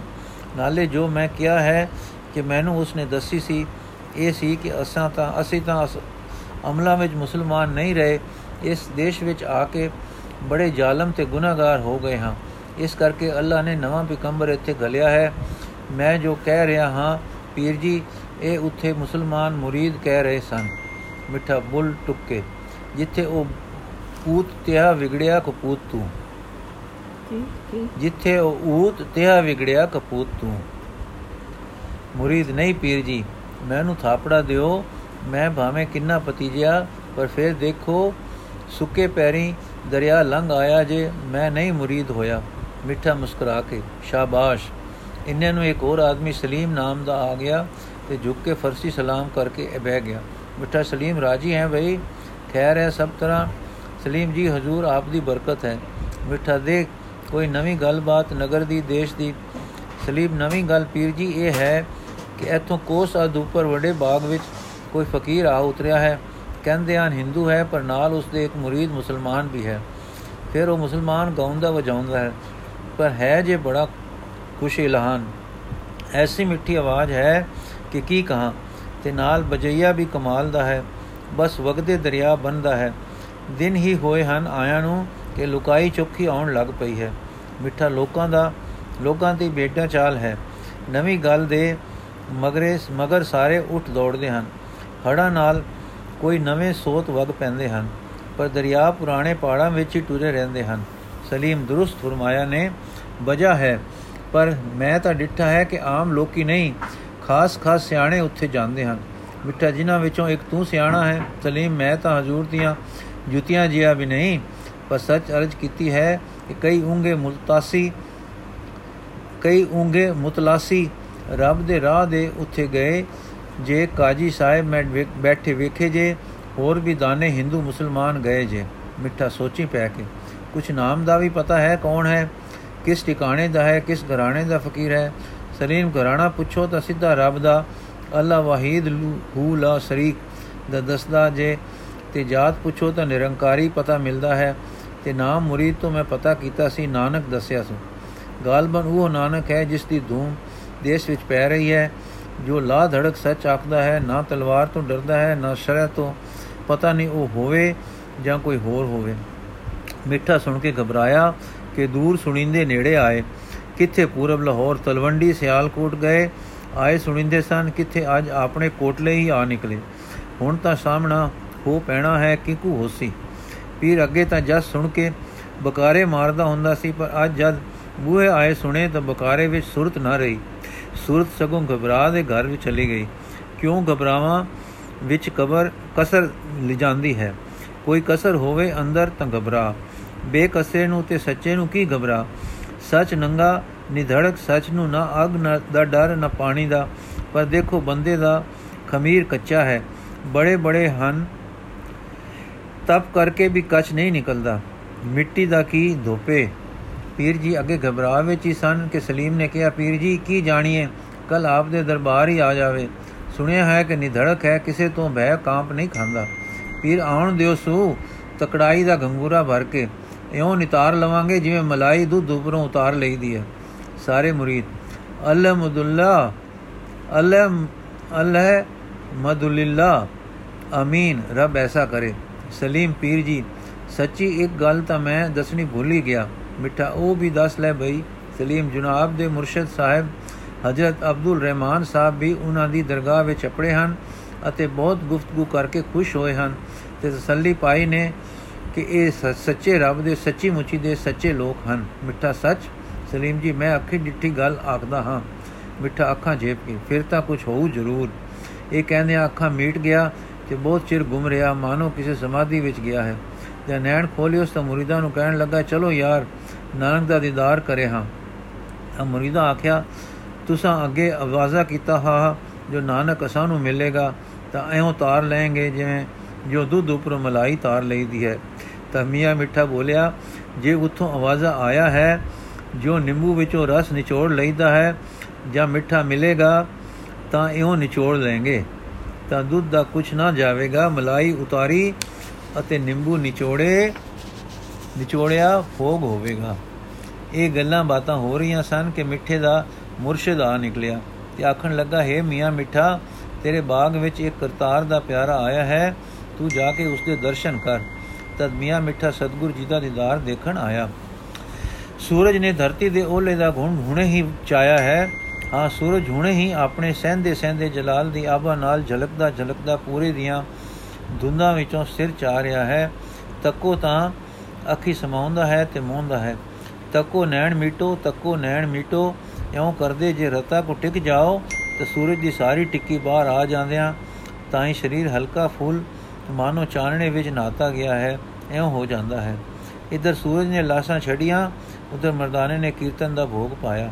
ਗੁਰੂ ਨਾਨਕ ਦਾ ਪਿਆਰਾ, ਜਿਸ ਨਾਨਕ ਦੀ ਅੰਦਰਲੀ ਤਾਰ ਸਾਈਂ ਸੁਰ ਨਾਲ ਇੱਕ ਸੁਰ ਵੱਜਦੀ ਹੈ, ਹਾਂ ਦੂਏ ਪਾਸੇ ਜਿਸ ਗੁਰੂ ਨਾਨਕ ਦੀ ਤਾਰ ਨਾਲ ਕੁਦਰਤ ਇੱਕ ਸੁਰ ਹੋਈ ਰਹਿੰਦੀ ਹੈ, ਉਹ ਸਦਾ ਸਵਰ ਹੋਏ ਗੁਰੂ ਨਾਨਕ ਦਾ ਪਿਆਰਾ ਮਰਦਾਨਾ ਕਾਦਰ ਅਤੇ ਕੁਦਰਤ ਦੇ ਰੰਗ ਦਾ ਜਾਣੂ ਹੋ ਕੇ ਇੱਕ ਸਵਰਤਾ ਦਾ ਸਿਆਣੂ ਹੋ ਗਿਆ ਹੈ। ਜਿਵੇਂ ਆਪਣੇ ਰਬਾਬ ਦੀਆਂ ਤਾਰਾਂ ਤਰਬਾਂ ਦੀਆਂ ਸੁਰਾਂ ਦੇ ਸਿਆਣਦਾ ਹੈ, ਤਿਵੇਂ ਕੁਦਰਤ ਦੀਆਂ ਤਾਰਾਂ ਨੂੰ ਸਿਆਣਦਾ ਹੈ। ਮਰਦਾਨਾ ਸਾਈਂ ਦੇ ਰੰਗ ਰੱਤਾ ਕੀਰਤਨ ਕਰਦਾ ਪਿਆ ਸੀ। ਉਂਗਲੀਆਂ ਮਾਨੋ ਸਾਜ਼ ਨਾਲ ਸਾਜ਼ ਦਾ ਹਿੱਸਾ ਹੋਈਆਂ ਆਪਣਾ ਰੰਗੀਲਾ ਅਤੇ ਮਿੱਠਾ ਨਾਚ ਪਾ ਰਹੀਆਂ ਸਨ। ਗਲਾ ਰਬਾਬ ਵਿੱਚੋਂ ਨਿਕਲ ਰਹੀਆਂ ਰਸ ਭਰੀਆਂ ਸੁਰਾਂ ਇੱਕ ਇੱਕ ਮਿਕ ਇੱਕ ਜਾਨ ਇੱਕ ਸੁਰ ਹੋ ਰਿਹਾ ਸੀ। ਨੈਣ ਮੁੰਦੇ ਹੋਏ ਸਨ। ਦੇ ਗੁਰੂ ਨਾਨਕ ਦੀ ਹਜ਼ੂਰੀ ਵਿੱਚ ਹਾਜ਼ਰ ਬੈਠੀ ਸੀ। ਅੰਦਰਲਾ ਨਾ ਦਿਸਣ ਵਾਲੀ ਹਜ਼ੂਰੀ ਦੇ ਸਨਮੁਖ ਕੀਰਤਨ ਦੇ ਭਾਵ ਲੈ ਕੇ ਹਾਜ਼ਰੀ ਭਰ ਰਿਹਾ ਅਤੇ ਹਜ਼ੂਰੀ ਦਾ ਰਸ ਮਾਣ ਰਿਹਾ ਸੀ ਕਿ ਉਸ ਦੇ ਆਪੇ ਨੇ ਬਿਨਾਂ ਰਾਤ ਬੀਤੀ ਬਿਨਾਂ ਰਾਤ ਬੀਤੀ ਤੱਕੇ ਦੇ, ਬਿਨਾਂ ਪੋਹ ਫੁਟਾਲਾ ਵੇਖੇ ਦੇ ਅਤੇ ਬਿਨਾਂ ਬਾਲ ਸੂਰਜ ਦੀ ਠੁਮਕ ਦੀ ਆ ਰਹੀ ਕਿਰਨ ਫੁਆਰ ਪਾ ਰਹੀ ਅਗਵਾਨੀ ਦੇ ਦਰਸ਼ਨ ਕੀਤੇ ਦੇ ਸਿਆਣ ਲਿਆ ਕਿ ਕੁਦਰਤ ਨੇ ਰਾਤ ਦਾ ਟਿਕਾਓ ਅਤੇ ਅੰਮ੍ਰਿਤ ਵੇਲੇ ਦੀ ਇਕਾਗਰਤਾ ਦੀ ਥਾਵੇਂ ਹੁਣ ਖਿੰਡਾਓ ਪ੍ਰਵਿਰਤੀ ਅਤੇ ਕੰਮ ਕਰਨ ਵਾਲੇ ਰੁੱਖ ਫੇਰਨ ਦਾ ਪ੍ਰਭਾਵ ਪਾਇਆ ਹੈ। ਉੱਧਰ ਸੂਰਜ ਲਾਸ਼ਾਂ ਛੋੜਦਾ ਹੈ, ਇੱਧਰ ਜੀਵ ਬ੍ਰਿਤੀਆਂ ਖਿੰਡਾਓ ਵਾਲੇ ਕੰਮਾਂ ਵਿੱਚ ਉੱਠ ਲੱਗਦੀਆਂ ਹਨ। ਹਾਂ, ਇਹ ਬੇਮਾਲੂਮ ਅਸਰ ਕੁਦਰਤ ਦਾ ਦੀ ਸੁਰ ਦਾ ਸਿਆਣ ਕੇ ਮਰਦਾਨੇ ਵੀ ਪੌੜੀ ਲਾਈ ਅਤੇ ਕੀਰਤਨ ਦਾ ਭੋਗ ਪਾ ਕੇ ਰੰਗ ਰਤੜੇ ਨੈਣ ਖੋਲ੍ਹੇ ਅਤੇ ਕੁਦਰਤ ਵਿੱਚ ਆਪਣੇ ਕਾਦਰ ਦੇ ਪ੍ਰੀਤਮ ਗੁਰੂ ਨਾਨਕ ਦੇ ਸੋਹਣੇ ਸੋਹਣੇ ਦਰਸ਼ਨ ਪਾਏ। ਸ਼ੀਸ਼ ਝੁਕਾਇਆ ਅਤੇ ਅੰਮ੍ਰਿਤ ਵੇਲੇ ਦੀ ਤਰੇਲ ਨਾਲ ਵਿਜੇ ਗੁਲਾਬ ਵਾਂਗੂ ਡਲ ਡਲ ਕਰ ਰਹੇ ਨੈਣਾਂ ਨਾਲ ਆਪਣੇ ਸਦਾ ਚੜ੍ਹੇ ਸੂਰਜ ਗੁਰੂ ਨਾਨਕ ਦਾ ਦਰਸ਼ਨ ਪਾਇਆ। ਫਿਰ ਉਹ ਨੈਣਾਂ ਵਿੱਚ ਭਰ ਰਹੇ ਤਰੇਲ ਮੋਤੀ ਉਸ ਆਪਣੇ ਸਦਾ ਸੁਹਾਵੇ ਸੂਰਜ ਦੀ ਭੇਟਾ ਕੀਤੇ ਅਤੇ ਆਖਿਆ, ਸੁਹਾਣ ਤੇਰੀ ਕੁਦਰਤ। ਦਸ ਵੀਹ ਸੱਜਣ ਅੰਮ੍ਰਿਤ ਵੇਲੇ ਦੇ ਕੀਰਤਨ ਦਾ ਰਸ ਲੈਣ ਆਏ ਬੈਠੇ ਸਨ। ਮਰਦਾਨੇ ਦਾ ਇਹ ਆਵਾਜ਼ਾ ਸੁਣ ਕੇ ਸਭ ਦੇ ਨੈਣ ਕਟੋਰੇ ਖੁੱਲ੍ਹੇ। ਹਾਂ, ਦਰਸ਼ਨ ਪਿਆਸਿਆਂ ਨੈਣਾਂ ਵਿੱਚ ਦੀਦਾਰਿਆਂ ਦੇ ਨੂਰ ਜਲ ਨੇ ਵਾਸਾ ਪਾਇਆ। ਸਾਰੇ ਸੀਸ ਝੁਕ ਗਏ ਅਤੇ ਆਵਾਜ਼ ਆਈ, ਧੰਨ ਨਿਰੰਕਾਰ, ਧੰਨ ਨਿਰੰਕਾਰ। ਕੁਝ ਚਿਰ ਚੁੱਪ ਵਰਤੀ ਰਹੀ। ਫਿਰ ਸੋਹਣੇ ਲੱਭ ਖੁੱਲ੍ਹੇ, ਇੱਕ ਸ਼ਬਦ ਦਾ ਉਚਾਰ ਹੋਇਆ ਅਤੇ ਕੁਝ ਸੋਹਣੇ ਵਾਕ ਦਾਤਾ ਜੀ ਦੇ ਮੂੰਹੋਂ ਨਿਕਲੇ ਅਤੇ ਸੁਣਨ ਵਾਲਿਆਂ ਦੇ ਕੰਨਾਂ ਚਾ ਥਾਈਂ ਲੰਘ ਕੇ ਦਿਲਾਂ ਵਿੱਚ ਜਾ ਸਮਾਏ। ਇਸ ਵੇਲੇ ਸ਼ੇਖ ਮਿੱਠਾ ਬਾਗ ਵਿੱਚ ਆ ਪਹੁੰਚਾ ਸੀ। ਹੁਣ ਸੇਧ ਕਰਕੇ ਸੱਚੇ ਦਰਬਾਰ ਵਿੱਚ ਆ ਖੜੋਤਾ। ਤਕਿਓਸ ਕਿਹੜਾ ਹੈ ਨਾਨਕ ਹਿੰਦੂ, ਜਿਸ ਮੇਰੇ ਮੁਰਸ਼ਿਦ ਦੇ ਮਨ ਵਿੱਚ ਮੰਦਰ ਵਿੱਚ ਵੀ ਆਪਣੇ ਪਿਆਰ ਦੀ ਸ਼ਮਾ ਦੀਆਂ ਨੂਰ ਕਿਰਨਾਂ ਪਾਈਆਂ ਹਨ। ਦੇਖੋ ਤਾਂ ਕੀ ਦੇਖੇ ਕਿ ਸੱਚਮੁੱਚ ਜਿਸ ਸੂਰਜ ਦੇ ਉਦੇ ਹੋ ਰਹੇ ਚਾਨਣੇ ਵਿੱਚ ਇੱਕ ਮਿੱਠੇ ਪਿਆਰੇ ਉਸ ਤੋਂ ਵੀ ਵਧੇਰੇ ਜਲਾਲ ਵਾਲੇ ਸੂਰਜ ਜੀ ਡੁਲ ਡੁਲ ਡਲ ਡਲ ਕਰ ਰਹੇ ਹਨ। ਤਕਿਓਸ ਨੈਣਾਂ ਦੇ ਪਿੱਛੇ ਜੋ ਸ਼ੱਕ ਸੂਬੇ ਅਜੋਤ ਅਜੋਤ ਪਣੇ ਕੁਛ ਕੁਛ ਰੁਸੇਵੇਂ ਅਤੇ ਭਾਵ ਭਰੇ ਪਏ ਸਨ। ਉਹ ਘਬਰਾਏ ਜਿਵੇਂ ਸੂਰਜ ਚੜ੍ਹਦੇ ਧੁੰਦਾਂ ਅਤੇ ਕੁਹੀਤਾ ਨੂੰ ਕੁਹੀਤਾ ਨੂੰ ਘਬਰਾ ਪੈਂਦੇ ਹਨ। ਮੀਆਂ ਮਿੱਠਾ ਯੁੱਧੀ ਸੀ, ਪਰ ਉਸੇ ਤਸਬ ਦੀ ਕਸਰ ਉਸ ਦੇ ਵੀ ਅੰਦਰ ਵਸਦੀ ਸੀ ਜੋ ਸਾਰੇ ਦੀਨ ਭਾਈਆਂ ਵਿੱਚ ਦੀਨ ਦੇ ਬੁਰਕੇ ਵਿੱਚ ਵਸਦੀ ਰਹਿੰਦੀ ਸੀ। ਹਿੰਦ ਵਿੱਚ ਜੰਮਣਾ ਪਲਣਾ, ਹਿੰਦੀ ਹੋਣਾ, ਹਿੰਦੀਓਂ ਮੁਸਲਮਾਨ ਬਣਨਾ, ਫਿਰ ਹਿੰਦੀ ਅਤੇ ਹਿੰਦੂ ਨਾਲ ਸੂ ਸੂਬ ਹਾਂ, ਮਿੱਠੇ ਨੇ ਤੱਕਿਆ ਨੈਣਾਂ ਨੇ ਉਹਦੀ ਉਹਨਾਂ ਰੱਬੀ ਨੈਣਾਂ ਤੋਂ ਰੰਗ ਦੀ ਕੁਛ ਛੂਹ ਲੈ ਲਈ। ਸਲਾਮ ਦੁਆ ਕੀਤੀ। ਉਸ ਪ੍ਰੇਮ ਦੇ ਅਵਤਾਰ ਅਤੇ ਸੁਲ੍ਹਾ ਦੇ ਸੁਲਤਾਨ ਨੇ ਆਦਰ ਨਾਲ ਬਿਠਾਇਆ। ਸੁੱਖ ਸਾਂਦ ਪੁੱਛੀ, ਮਿੱਠੇ ਨੇ ਅਦਬ ਨਾਲ ਜਵਾਬ ਦਿੱਤੇ। ਫਿਰ ਚੁਫੇਰੇ ਤੱਕਿਆ, ਸੱਚਮੁੱਚ ਸਿਆਣੇ ਸਿਆਣੇ ਜੁੜੇ ਬੈਠੇ ਹਨ। ਆਪਣੇ ਮੁਰਸ਼ਿਦ ਸਾਹਿਬ ਵੀ ਹਨ। ਉਹਨਾਂ ਵੱਲ ਸਿਰ ਝੁਕਾਇਆ। ਫਿਰ ਮਿੱਠੇ ਦੇ ਅੰਦਰ ਕੁਝ ਚੁੱਪ ਛਾ ਗਈ, ਪਰ ਇਹ ਗੱਲ ਫਿਰ ਵੀ ਰੜਕਾ ਮਾਰ ਰਹੀ ਸੀ ਕਿ ਐਸਾ ਸੋਹਣਾ ਤਸਵੀਰ ਵਾਲਾ ਵਜੂਦ ਹਿੰਦੂ ਕਿਉਂ ਹੈ, ਇਹ ਕਿਉਂ ਮੁਸਲਮਾਨ ਨਹੀਂ। ਸਿੱਧ ਵੀ ਗੁਰੂ ਜੀ ਨੂੰ ਜਦ ਮਿਲਦੇ ਸੀ ਤਾਂ ਲੋਚਦੇ ਸੀ ਕਿ ਕਿਵੇਂ ਇਹ ਨਾਨਕ ਬਾਲਕਾ ਸਾਡਾ ਦਰਸ਼ਨ ਲੈ ਲਵੇ ਤਾਂ ਸਾਡੇ ਪੰਥ ਦਾ ਉਜਾਲਾ ਕਰੇ। ਤਿਵੇਂ ਇਸਲਾਮੀ ਫਕੀਰ ਦੇਖ ਕੇ ਵਰਤ ਕੇ ਪਰਖ ਕੇ ਇਹੋ ਲੋਚਦੇ ਸੀ ਕਿ ਕਾਸ਼ ਇਹ ਦੀਨ ਕਬੂਲੇ ਤਾਂ ਸਾਡਾ ਦੀਨ ਰੋਸ਼ਨ ਕਰੇ। ਹਾਂ, ਸੋਹਣਿਆ ਸ਼ੈਆਂ ਨੂੰ ਸਭ ਕੋਈ ਅਪਣਾਉਣਾ ਚਾਹੁੰਦਾ ਹੈ। ਮਿੱਠੇ ਦੇ ਇਸਲਾਮੀ ਭਾਵਾਂ ਨੇ ਉਸ ਨੂੰ ਉਸ ਦੇ ਬੁੱਲ ਖੁਲਾਏ ਸਵਾਦ ਦਾ ਪ੍ਰਭਾਵ ਜੋ ਛਾ ਰਿਹਾ ਸੀ ਚੁੱਪ ਵੱਲ ਲੈ ਜਾ ਰਿਹਾ ਸੀ, ਪਰ ਅੰਦਰ ਟੁਰੇ ਭਾਵਾਂ ਫੁਰੇ ਟੁਰੇ ਭਾਵਾਂ ਨੇ ਰੁੱਖ ਬੋਲਣ ਵੱਲ ਹੀ ਪਾਇਆ ਅਤੇ ਸ਼ੇਖ ਮਿੱਠਾ ਬੋਲਿਆ, ਫਕੀਰ ਸਾਈਂ ਕੁਝ ਚਾਨਣਾ ਪਾਓ ਸਾਈਂ ਦੇ ਰਾਹ ਉੱਤੇ। ਗੁਰੂ ਜੀ, ਸਾਈਂ ਸੂਰਜ ਹੈ। ਸਾਈਂ ਦਾ ਨਾਮ ਉਸ ਸੂਰਜ ਦੀ ਧੁੱਪ ਉਸੇ ਦਾ ਪ੍ਰਕਾਸ਼ ਹੈ। ਹਾਂ, ਨਾਮ ਚਾਨਣਾ ਹੈ ਉਸ ਨੂਰੇ ਨੂਰ ਦੇ ਰਸਤੇ ਦਾ। ਮਿੱਠਾ, ਨਾਮ ਇੱਕ ਹੈ ਕਿ ਦੋ? ਗੁਰੂ ਜੀ, ਉਹ ਆਪ ਇੱਕ ਹੈ, ਇੱਕ ਦਾ ਨਾਮ ਇੱਕੋ ਨਾਮ ਹੈ। ਮਿੱਠਾ, ਤਾਂ ਤੁਸੀਂ ਮਵਾਹਿਦ ਹੋ, ਇੱਕ ਦੇ ਉਪਾਸਕ ਹੋ। ਗੁਰੂ ਜੀ, ਅਸੀਂ ਨਿਰੰਕਾਰ ਦੇ ਹਾਂ। ਮਿੱਠਾ, ਹਿੰਦੂ ਤਾਂ ਮਵਾਹਿਦ ਇੱਕ ਦੋ ਉਪਾਸਕ ਨਹੀਂ ਹੁੰਦੇ। ਗੁਰੂ ਜੀ, ਜੋ ਇੱਕ ਦੇ ਉਪਾਸਕ ਹਨ ਸੋਈ ਮੁਸਲਮਾਨ, ਸੋਈ ਹਿੰਦੂ, ਸੋਈ ਸਭ ਕੁਛ, ਸੋਈ ਕੁਛ ਵੀ ਨਾ। ਮਿੱਠਾ, ਹੈ ਜੋ ਮਵਾਹਿਦ ਸੋਈ ਮੋਮਨ, ਸੋਈ ਮੁਸਲਮਾਨ ਦਿਲ ਨਾਲ, ਪਰ ਹਾਂ ਸੱਚੀ ਮਵਾਹਿਦ ਤਾਂ ਉਹ ਪ੍ਰਵਾਨ ਹੈ ਜੋ ਰਸੂਲ ਦਾ ਕਾਇਲ ਹੋਵੇ। ਫਿਰ ਗੁਰੂ ਜੀ ਨੂੰ, ਹਾਂ ਜੀਓ ਸਾਈਂ ਦਿਓ, ਤਦ ਤੁਹਾਨੂੰ ਅੱਲਾ ਦੀ ਸੋਝੀ ਤਾਂ ਹੈ, ਪਰ ਦੂਏ ਨਾਮ ਦੀ ਵੀ ਸੋਝੀ ਹੈ ਨੇ। ਗੁਰੂ ਜੀ, ਨਾਲੇ ਵਾਹਿਦ ਆਖਦੇ ਹੋ, ਨਾਲੇ ਦੂਏ ਦਾ ਪਤਾ ਦਿੰਦੇ ਹੋ, ਦੂਆ ਕੌਣ? ਇਕਾਈ ਦੇ ਘਰ ਦੂਈ ਦੀ ਗੁੰਜਾਇਸ਼ ਕਿਵੇਂ? ਮਿੱਠਾ, ਤਾਂ ਤੁਸੀਂ ਜੋਗ ਦੂਜੇ ਨਾਮ ਦੀ ਅਜੇ ਸੋਝੀ ਨਹੀਂ ਹੋਵਾਈ ਤਾਂ ਤੁਸਾਂ ਜੋਗ ਦੂਜੇ ਨਾਮ ਦੀ ਅਜੇ ਸੋਝੀ ਨਹੀਂ ਹੋਵਾਈ। ਗੁਰੂ ਜੀ, ਦੂਜੇ ਦੀ ਸੋਝੀ ਗਵਾਈਏ ਤਾਂ ਇੱਕ ਦੀ ਸੋਝੀ ਪੈਂਦੀ ਹੈ, ਇੱਕ ਵਿੱਚ ਦੂਏ ਦੀ ਸਮਾਈ ਨਹੀਂ। ਜਦੋਂ ਇੱਕ ਵਿੱਚ ਦੁਆ ਰਲਾਈਏ ਤਾਂ ਏਕੇ ਦੀ ਏਕੰਕਾਰ ਦੀ ਸੋਝੀ ਕਿਵੇਂ? ਗੁਰਮੁਖ ਇੱਕ ਏਕ ਵਿਰਲਾ ਕੋ ਲਹੈ। ਮਿੱਠਾ, ਫਿਰ ਤੁਸਾਂ ਤੇਤੀ ਕਰੋੜੀ ਵਿੱਚ ਇੱਕ ਕਿਵੇਂ ਸਜਾਤਾ ਸੀ? ਗੁਰੂ ਜੀ, ਤੇਤੀ ਕਰੋੜ ਜਾਂ ਜੋ ਕਹੋ ਉਸ ਦੀ ਖੇਲ ਹੈ। ਕਰੋੜ ਮੀਲ ਸੰਖ ਅਸੰਖ ਸਭ ਸ਼ੁਮਾਰ ਵਿੱਚ ਹੈ ਅਤੇ ਸਭ ਉਸ ਦਾ ਕੀਤਾ ਹੈ। ਉਹ ਇੱਕ ਬੇਸ਼ੁਮਾਰ ਹੈ ਅਤੇ ਕੀਤੇ ਦਾ ਕਰਤਾ ਹੈ। ਮਿੱਠਾ, ਠੀਕ ਸਹੀ ਕੀਤਾ ਨੇ, ਪਰ ਸੂ ਏਕੇ ਦਾ ਇੱਕ ਯਾਰ ਹੈ ਜਿਸ ਦੀ ਸਿਫਾਰਿਸ਼ 'ਤੇ ਛੁਟੀਂਦਾ ਹੈ, ਉਹ ਨਹੀਂ ਜੇ ਸਜਾਤਾ। ਗੁਰੂ ਜੀ, ਦੂਜਾ ਕੌਣ ਹੈ ਉਸ ਏਕੇ ਦੇ ਨਾਲ? ਦੂਜਾ ਕੌਣ ਹੈ ਜਿਸ ਦਾ ਨਾਮ ਰਲਦਾ ਹੈ ਉਸ ਏਕੇ ਨਾਮ ਦੇ ਨਾਲ? ਸ਼ੇਖ ਜੀ, ਜਦ ਦੂਈ ਆ ਗਈ ਫਿਰ ਕੀ ਦੋ ਅਤੇ ਕੀ ਤੇਤੀ ਕਰੋੜ? ਗਿਣਤੀ ਹੀ ਹੈ ਨਾ, ਜਿੱਥੋਂ ਤੋੜੀ ਲੈ ਗਏ ਲੈ ਗਏ, ਕੀਤੇ ਦਾ ਸ਼ੁਮਾਰ ਹੈ ਕਰ ਲਓ। ਮਿੱਠਾ, ਅਵਲ ਨਾਮ ਖੁਦਾਏ ਖਾਲਕ ਪਾਲਕ ਦਾ, ਦੂਜਾ ਨਾਮ ਉਸਦੇ ਨਬੀ ਰਸੂਲ ਦਾ, ਤੀਜਾ ਹਰਫ ਕਲਮਾ ਹੈ ਜੋ ਉਸਨੇ ਦਿੱਤਾ ਹੈ, ਇਉਂ ਦਰ ਕਬੂਲ ਪੈਂਦਾ ਹੈ। ਇਸ ਤੋਂ ਅੱਗੇ ਦੀ ਗਿਣਤੀ ਕੁਫਰ ਹੈ, ਸਿਰਕ ਹੈ। ਗੁਰੂ ਜੀ, ਸ਼ੇਖ ਮਿੱਠਾ, ਉਸ ਦਰ ਦੋਏ ਦਾ ਠੌਰ ਨਹੀਂ, ਉਸ ਦਰ ਉਸ ਘਰ ਉਸ ਟਿਕਾਣੇ ਕੁਛ ਕਹਿ ਲਓ, ਇੱਕੋ ਇੱਕ ਹੈ, ਦੂਈ ਉੱਥੇ ਨਹੀਂ, ਉੱਥੇ ਇੱਕੋ ਆਪ ਹੈ। ਮਿੱਠਾ, ਕੁਛ ਸ਼ਰਮ ਕੇ ਸ਼ਰਮਾ ਕੇ ਕੀ ਆਖਿਆ ਨੇ? ਗੁਰੂ ਜੀ, ਨਬੀ ਤੇ ਰਸੂਲ ਸਭ ਕੀਤੇ ਹੋਏ ਹਨ, ਪੀਰ ਪੈਗੰਬਰ ਰਿਸ਼ੀ ਮੁਨੀ ਭਗਤ ਅਵਤਾਰ ਸਭ ਕੀਤੇ ਹੋਏ ਹਨ ਉਸ ਇੱਕ ਦੇ। ਉਹ ਸਭਨਾਂ ਨੂੰ ਜਾਣਦਾ ਹੈ, ਵੇਖਦਾ ਹੈ, ਪਰ ਉਸ ਨੂੰ ਕੋਈ ਨਹੀਂ ਜਾਣਦਾ। ਸਭ ਉਸ ਦੀ ਕੁਦਰਤ ਹੈ, ਉਸ ਕਾਦਰ ਉਹ ਕਾਦਰ ਕਰਤਾ ਹੈ ਅਤੇ ਤਾਕ ਹੈ, ਤਾਕੋ ਤਾਕ ਹੈ, ਇੱਕ ਇੱਕੋ ਇੱਕ ਹੈ। ਜੋ ਜੇ ਦੋ ਹਨ ਤਾਂ ਤੁਸੀਂ ਹੀ ਸਾਬਤ ਕਰੋ ਕਿ ਦੋ ਕਰਤਾਰ ਦੇ ਕਾਦਰ ਕਿਵੇਂ ਹਨ। ਮਿੱਠਾ ਘਬਰਾਇਆ, ਇਸ ਦਾ ਜਵਾਬ ਬਣ ਪੈ ਹੀ ਨਹੀਂ ਸਕਦਾ ਸੀ ਸਕਦਾ ਨਬੀ ਨੂੰ ਉਹ ਕਰਤਾ ਅਤੇ ਕਾਦਰ ਕਹਿ ਨਹੀਂ ਸੀ ਸਕਦਾ। ਸੋ ਗੱਲ ਫੇਰ ਗਿਆ ਅਤੇ ਆਖਣ ਲੱਗਾ, ਹਿੰਦੂ ਕਿਵੇਂ ਬਹਿਸ਼ਤਾਂ ਨੂੰ ਜਾ ਸਕਦਾ ਹੈ? ਹਿੰਦੂ ਦਾ ਕਲਬੂਤ ਸੜ ਗਿਆ, ਸੁਆਹ ਹੋ ਗਿਆ। ਕਿਆਮਤ ਦੇ ਰੋਜ਼ ਜਦੋਂ ਫਰਿਸ਼ਤਾ ਕਰਨਾ ਫੂਕੇਗਾ ਤਾਂ ਮੁਸਲਮਾਨਾਂ ਦੇ ਕਲਬੂਤ ਜੋ ਜਿਮੀ ਪਾਸ ਅਮਾਨਤ ਪਏ ਹਨ ਕਬਰਾਂ ਵਿੱਚੋਂ ਨਿਕਲ ਆਉਣਗੇ ਅਤੇ ਬਹਿਸ਼ਤਾਂ ਨੂੰ ਜਾਣਗੇ। ਪਰ ਸੁਆਹ ਹੋ ਕੇ ਹਿੰਦੂ ਕਲਬੂਤ, ਹਾਂ ਸੁਆਹ ਹੀ ਵੀ ਰੁੜ ਸੁੱਕੀ ਗੰਗਾ ਦੇ ਰਸਤੇ ਸਮੁੰਦਰ ਵਿੱਚ ਕਿਕੂ ਕਲਬੂਤਾਂ ਨੂੰ ਵਾਪਸ ਗੜ ਕੇ ਦੇਵੇਗੀ। ਸੋ ਹਿੰਦੂ ਤਾਂ ਆਪੇ ਅੱਗ ਵਿੱਚ ਪੈ ਕੇ ਸੜਦੇ ਹਨ ਤਾਂ ਸਦਾ ਲਈ ਜਹਿਨਮ ਵਿੱਚ ਪਏ ਸੜਦੇ ਰਹਿਣਗੇ। ਗੁਰੂ ਜੀ ਮੁਸਕਰਾ ਕੇ, ਸ਼ੇਖ ਜੀ, ਉਹ ਬਹਿਸ਼ਤਾਂ ਵਿੱਚ ਸਰੀਰਾਂ ਦਾ ਦਾਖਲ ਹੋਣਾ ਪੁਰਾਣੇ ਇਬਰਾਨੀਆਂ ਦਾ ਖਿਆਲ ਤੁਸਾਂ ਨੇ ਲਿਆ ਹੈ। ਉਹਨਾਂ ਦੇ ਬਾਣੇ ਇਹ ਸਰੀਰ ਹੀ ਸਦਾ ਜੀਵੇ ਦਾ ਖਿਆਲ ਬਹਿਸ਼ਤ ਸੀ। ਸਰੀਰ ਦੀ ਮੌਤ ਨੂੰ ਉਹਨਾਂ ਨੇ ਆਦਮੀ ਦੇ ਗੁਨਾਹ ਦੀ ਸਜ਼ਾ ਸਮਝਿਆ ਸੀ। ਸਰੀਰ ਦਾ ਮੁੜ ਕਿਆਮਤ ਨੂੰ ਜਿਉਂ ਉੱਠਣਾ ਉਹਨਾਂ ਨੇ ਪਰਮੇਸ਼ਰ ਦੀ ਮੁੜ ਬਖਸ਼ਿਸ਼ ਜਾਤਾ ਸੀ, ਜਿਸ ਤੋਂ ਸਾਫ਼ ਪਤਾ ਲੱਗਦਾ ਕਿ ਉਹਨਾਂ ਨੂੰ ਅਜੇ ਰੂਹ ਦਾ ਪਤਾ ਨਹੀਂ ਸੀ। ਰੂਹ ਨਾ ਦਾਬਿਆ ਨਾ ਦਬਿਆਂ ਖਾਕ ਹੁੰਦੀ ਹੈ, ਨਾ ਸਾੜਿਆਂ ਸੁਆਹ ਹੁੰਦੀ ਹੈ। ਸਰੀਰ ਦਬਿਆਂ ਸਾੜਿਆਂ ਦੋਹਾਂ ਤਰ੍ਹਾਂ ਮਿੱਟੀ ਵਿੱਚ ਮਿਲ ਜਾਂਦਾ ਹੈ। ਜੋ ਫਰਿਸ਼ਤੇ ਦੀ ਕਰਨਾ ਨੇ ਧੂੜ ਹੋਈ ਦੇਹ ਦਾ ਕਲਬੂਤ ਖੜਾ ਕਰ ਦੇਣਾ ਹੈ ਤਾਂ ਸੁਆਹ ਹੋ ਗਈ ਨੂੰ ਵੀ ਖੜਾ ਕਰ ਲਏਗਾ। ਅਤੇ ਜੇ ਦੇਹ ਦਾ ਅੱਗ ਵਿੱਚ ਸੜਨਾ ਹੀ ਦੋਜ਼ਖ ਹੈ, ਬੁਰਾ ਹੈ, ਤਾਂ ਮੁਸਲਮਾਨ ਦੀ ਦੇਹ ਵੀ ਸੜਦੀ ਹੈ, ਅੱਗ ਵਿੱਚ ਪੈਂਦੀ ਹੈ। ਮਿੱਠਾ, ਹੈਰਾਨ ਹੋ ਕੇ ਗੱਲ ਟੁੱਕ ਕੇ ਕਿਉਂਕਿ ਜਿਵੇਂ ਗੁਰੂ ਜੀ ਸੁਣੋ ਸ਼ੇਖ ਜੀ, ਪੁਰਾਣੀਆਂ ਕਬਰਾਂ ਦੀ ਮਿੱਟੀ ਚੀਕਣੀ ਹੁੰਦੀ ਹੈ, ਸਮੇਂ ਨਾਲ ਕਬਰਾਂ ਦੇ ਨਿਸ਼ਾਨ ਵੀ ਮਿਟ ਜਾਂਦੇ ਹਨ।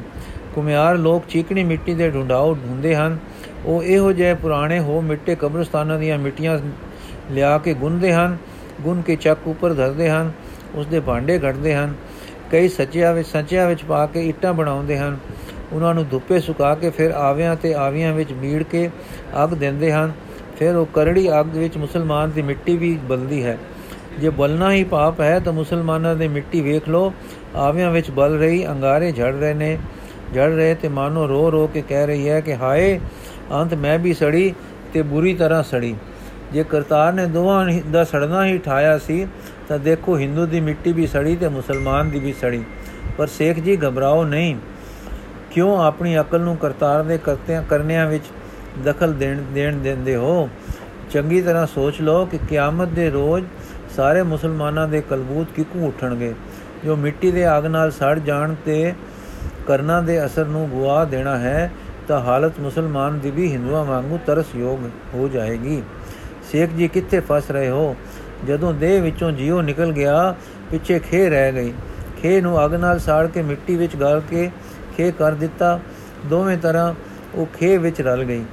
ਜੋ ਇਸ ਮੜੋਲੀ ਵਿੱਚ ਜਿਉਂਦਾ ਜਾਗਦਾ ਵਸਦਾ ਸੀ, ਉਹ ਦੋਹਾਂ ਦਾ ਨਿਕਲ ਗਿਆ ਅਤੇ ਆਪਣੇ ਕਰਮਾਂ ਅਨੁਸਾਰ ਦੁੱਖ ਸੁੱਖ ਵਿੱਚ ਚਲਾ ਗਿਆ। ਜੋ ਨਾਮ ਜਪ ਗਏ ਸੋ ਨਾਮ ਦੇ ਚਾਨਣੇ ਵਿੱਚ ਤੁਰੇ ਜਾਂਦੇ ਨੂਰ ਦੇ ਘਰ ਅਪੜ ਗਏ। ਤੁਸੀਂ ਸਿਆਣੇ ਹੋ ਕੇ ਕਿੰਨਾ ਤੰਗ ਖਿਆਲੀਆਂ ਦੀ ਕਬਰ ਵਿੱਚ ਜਿਉਂਦੇ ਜੀ ਅਕਲ ਨੂੰ ਘੁੱਟ ਘੁੱਟ ਨੱਪ ਰਹੇ ਹੋ। ਮੀਆਂ ਮਿੱਠੇ ਦਾ ਦਿਲ ਕਿਸੇ ਕਬਜ਼ ਕਬਜ਼ ਵਿੱਚੋਂ ਘੁੱਟ ਵਿੱਚੋਂ ਨਿਕਲਿਆ ਹੈ। ਗੁਰੂ ਨਾਨਕ ਨੇ ਗੱਲ ਤਾਂ ਚਾਲੀ ਮੇਰੀ ਆਖੀ ਹੈ, ਗੱਲ ਤਾਂ ਚਾਲੀ ਸ਼ੇਰੀ ਆਖੀ ਹੈ, ਚਾਲੀ ਸ਼ੇਰੀ ਮਤਲਬ ਫੋਰਟੀ ਕਿਲੋ ਤੇ ਹੈ ਵੀ ਸਿੱਧੀ, ਪਰ ਇੰਨਾ ਚਿਰ ਮੈਨੂੰ ਸੁੱਝੀ ਕਿਉਂ ਨਾ? ਇਹੋ ਹੈ ਨਾ ਆਪੇ ਨੂੰ ਆਪੇ ਦੀ ਕੈਦ। ਅਕਲ ਸਾਡੀ ਆਪੇ ਆਪਣੇ ਲਈ ਸੰਗਲ ਘਾਤ ਲੈਂਦੀ ਹੈ, ਆਪੇ ਬੱਝ ਕੇ ਬੈਠੀ ਰਹਿੰਦੀ ਹੈ। ਸੱਚ ਕਿਹਾ ਸੀ ਕੱਲ੍ਹ ਮੇਰੇ ਮੁਰੀਦ ਨੇ ਕਿ ਗੁਰੂ ਨਾਨਕ ਐਸੀ ਸਾਦੀ ਤੇ ਸਫਾ ਗੱਲ ਕਹਿੰਦਾ ਹੈ ਕਿ ਸੁਣਦਿਆਂ ਸਾਰ ਸੋਝੀ ਪੈ ਕੇ ਜਾਗ ਆ ਜਾਂਦੀ ਹੈ। ਸੱਚਮੁੱਚ ਸਾਫ਼ ਅਕਲ ਤੇ ਸਲਾਮਤੀ ਵਾਲੀ ਅਕਲ ਦਾ ਇਹ ਫਕੀਰ ਹੈ। ਇਸ ਤੋਂ ਹੁਣ ਦਿਲ ਭਰਮ ਦੂਰ ਕਰੀਏ। ਇਉਂ ਕੁਝ ਸੋਚ ਕੇ ਮਿੱਠੇ ਨੇ ਪੁੱਛਣਾ ਕੀਤਾ, ਹੇ ਗੁਰੂ ਨਾਨਕ ਹੇ ਨਾਨਕ ਗੁਰੂ ਜੀ, ਜੀਵ ਦਾ ਮਨ ਲੋਭ ਨਾਲ ਮੈਲਾ ਹੈ, ਇੱਕ ਸੇਧ ਤੇ ਨਹੀਂ ਰਹਿੰਦਾ, ਲੋਭ ਦੀਆਂ ਲਹਿਰਾਂ ਨਾਲ ਡੋਲਦਾ ਰਹਿੰਦਾ ਹੈ। ਇਹ ਕਿਵੇਂ ਸਾਈਂ ਦੀ ਰਜਾ ਤੇ ਟੁਰੇ? ਉਸ ਰਸਤੇ ਫਲ ਦਾ ਚਾਰਾ ਨਹੀਂ ਚੱਲਦਾ, ਜ਼ੋਰ ਦੀ ਪੇਸ਼ ਨਹੀਂ ਜਾਂਦੀ। ਤੁਸੀਂ ਕਹਿੰਦੇ ਹੋ ਉਹ ਸਾਈਂ ਦੇ ਰਸਤੇ ਦੇ ਚਾਨਣਾ ਨਾਮ ਹੈ। ਨਾਮ ਦਾ ਦੀਵਾ ਕਿਸ ਤੇਲ ਨਾਲ ਬਲਦਾ ਹੈ? ਨਾਮ ਤਾਂ ਜਪਣਾ ਹੋਇਆ, ਜਪਣ ਵਿੱਚ ਤੇਲ ਹੈ ਨਹੀਂ ਤਾਂ ਤੇਲ ਬਿਨ ਦੀਵਾ ਕਿਵੇਂ ਬੱਲੇ? ਤਾਂ ਗੁਰੂ ਦਾਤਾ ਜੀ ਨੇ ਜੋ ਉੱਤਰ ਦਿੱਤਾ ਸੋ ਆਪ ਜੀ ਨੇ ਆਪਣੇ ਰਚੇ ਸ਼ਬਦ ਵਿੱਚ ਸੋਹਣੀ ਤਰ੍ਹਾਂ ਦਰਸਾਇਆ ਹੈ। ਯਥਾ ਅਛਲ ਛਲਾਈ ਨ ਛਲੈ ਨ ਘਾਉ ਕਟਾਰਾ ਕਰ ਸਕੈ, ਜੋ ਸਾਹਿਬ ਰਾਖੈ ਤਿਉ ਰਹਿ, ਇਸ ਲੋਭੀ ਕਾ ਜਿਉ ਟਲ ਪਲੈ, ਬਿਨ ਤੇਲ ਦੀਵਾ ਕਿਉ ਜਲੈ ਰਹਾਉ, ਪੋਥੀ ਪੁਰਾਣ ਕਮਾਈਏ ਤੋ ਵੱਟੀ ਇਤਨ ਇਤਨ ਪਾਈਐ, ਸਚ ਬੁੱਝਣ ਆਣ ਜਲਾਈਐ, ਇਹ ਤੇਲ ਇਹ ਤੇਲ ਦੀਵਾ ਇਉ ਜਲੈ, ਕਰ ਚਾਨਣ ਸਾਹਿਬ ਤੋਂ ਮਿਲੈ ਰਹਾਉ, ਇਤਨ ਲਾਗੈ ਬਾਣੀਆਂ, ਸੁਖ ਹੋਵੈ ਸੇਵ ਕਮਾਣੀਆਂ, ਸਭ ਦੁਨੀਆ ਆਵਣ ਜਾਣੀਆਂ, ਵਿੱਚ ਦੁਨੀਆ ਸੇਵ ਕਮਾਈਐ, ਤਾਂ ਦਰਗਹਿ ਬੈਸਣ ਪਾਈਐ, ਕੋ ਨਾਨਕ ਬਾਂਹ ਲੁੰਡਾਈਐ। ਹੁਣ ਪੀਰ ਨੂੰ ਸੋਝੀ ਆਈ ਕਿ ਦਾਤੇ ਨੇ ਨਿਰੋਲ ਸੁਖ ਗੁਣਾਂ ਦਾ ਉਪਦੇਸ਼ ਦਿੱਤਾ ਹੈ। ਦੁਨੀਆ ਨੂੰ ਸਦਾ ਨਾ ਰਹਿਣੇ ਵਾਲੀ ਸਮਝ ਕੇ ਪਾਪ ਨਾ ਕਰੋ, ਪਰਮੇਸ਼ਰ ਦਾ ਭਾਵ ਰੱਖੋ, ਸੱਚ ਦੀ ਵਰਤੋਂ ਕਰੋ, ਸੇਵਾ ਵਿੱਚ ਰਹੋ। ਠੀਕ ਹੈ, ਪਰ ਦੇਖੀਏ ਕੀ ਤਰੀਕਾ ਹੈ ਸਾਈਂ ਲੋਕ ਦਾ। ਕੋਈ ਹਿੰਦੂਆਂ ਵਾਲਾ ਰਸਤਾ ਦੱਸਦਾ ਹੈ ਕਿ ਮੁਸਲਮਾਨੀ ਰਾਹ ਦੱਸਦਾ ਹੈ। ਤੇ ਪੁੱਛਣ ਲੱਗਾ, ਜੀ ਉਹ ਕਵਨ ਕੁਰਾਨ ਹੈ ਜਿਤ ਪੜ੍ਹੇ ਕਬੂਲ ਪਵੇ, ਅਤੇ ਜੀ ਉਹ ਕਵਨ ਕਤੇਬ ਹੈ ਜਿਤ ਕਮਾਏ ਤੇ ਸਹੀ ਥੀਵੇ, ਅਤੇ ਉਹ ਕਵਨ ਦਰਵੇਸ਼ੀ ਹੈ ਜਿਸ ਦਰ ਦੀ ਦਰ ਕੀ ਲਾਇਕ ਹੋਵੇ ਜਿਸ ਦਰ ਕੀ ਲਾਇਕ ਹੋਵੇ, ਅਤੇ ਉਹ ਕਵਨ ਰੋਜ਼ਾ ਹੈ ਜਿਤ ਦਿਲ ਰਹੇ ਜਾਏ ਨਹੀਂ, ਅਤੇ ਉਹ ਕਵਨ ਨਿਵਾਜ਼ ਹੈ ਜਾ ਕੇ ਗੁਜ਼ਾਰੇ ਤੇ ਨਜ਼ਰ ਗੁਜ਼ਰੇ। ਇਹ ਸੁਣ ਕੇ ਸ਼੍ਰੀ ਗੁਰੂ ਜੀ ਨੇ ਮਰਦਾਨੇ ਵੱਲ ਤੱਕਿਆ ਤੇ ਹੁਕਮ ਕੀਤਾ, ਰਬਾਬ ਵਜਾਓ। ਤਾਂ ਮਰਦਾਨੇ ਰਬਾਬ ਵਜਾਇਆ ਤਾਂ ਸਤਿਗੁਰੂ ਜੀ ਨੇ ਸ਼ਬਦ ਕੀਤਾ, ਮਿਹਰ ਮਸੀਤ ਸਿਦਕ ਮੁਸੱਲਾ ਰੱਖ, ਹੱਕ ਹਲਾਲ ਕੁਰਾਨ, ਸ਼ਰਮ ਸੁਨਤ ਸੀਲ ਰੋਜ਼ਾ ਹੋ ਮੁਸਲਮਾਨ, ਕਰਨੀ ਕਾਬਾ ਸੱਚ ਪੀਰ, ਕਲਮਾ ਕਰਮ ਨਿਵਾਜ, ਤਸਬੀਹ ਸਾਧ ਸਬਾਵ ਸੀ ਰਾਨਕ ਰੱਖੈ ਲਾਜ। ਮਹਲਾ ਪਹਿਲਾ, ਹੱਕ ਪਰਾਇਆ ਨਾਨਕਾ ਉਸ ਔਰ ਉਸ ਗਾਏ, ਗੁਰ ਪੀਰ ਹਾਮਾ ਤਾਂ ਭਰੇ ਜਾ, ਮੁਰਦਾਰ ਨ ਖਾਏ, गली बिस न जाए, टुट छुटे सच कमाए, माण पाए हराम में होए हलाल न जाए। नानक गली कूड़ी कूड़ो भले पाए। महला पहला। ਪੰਜ ਨਿਵਾਜਾ ਵਕਤ ਪੰਜ ਪੰਜਾ ਪੰਜੇ ਨਾਉ।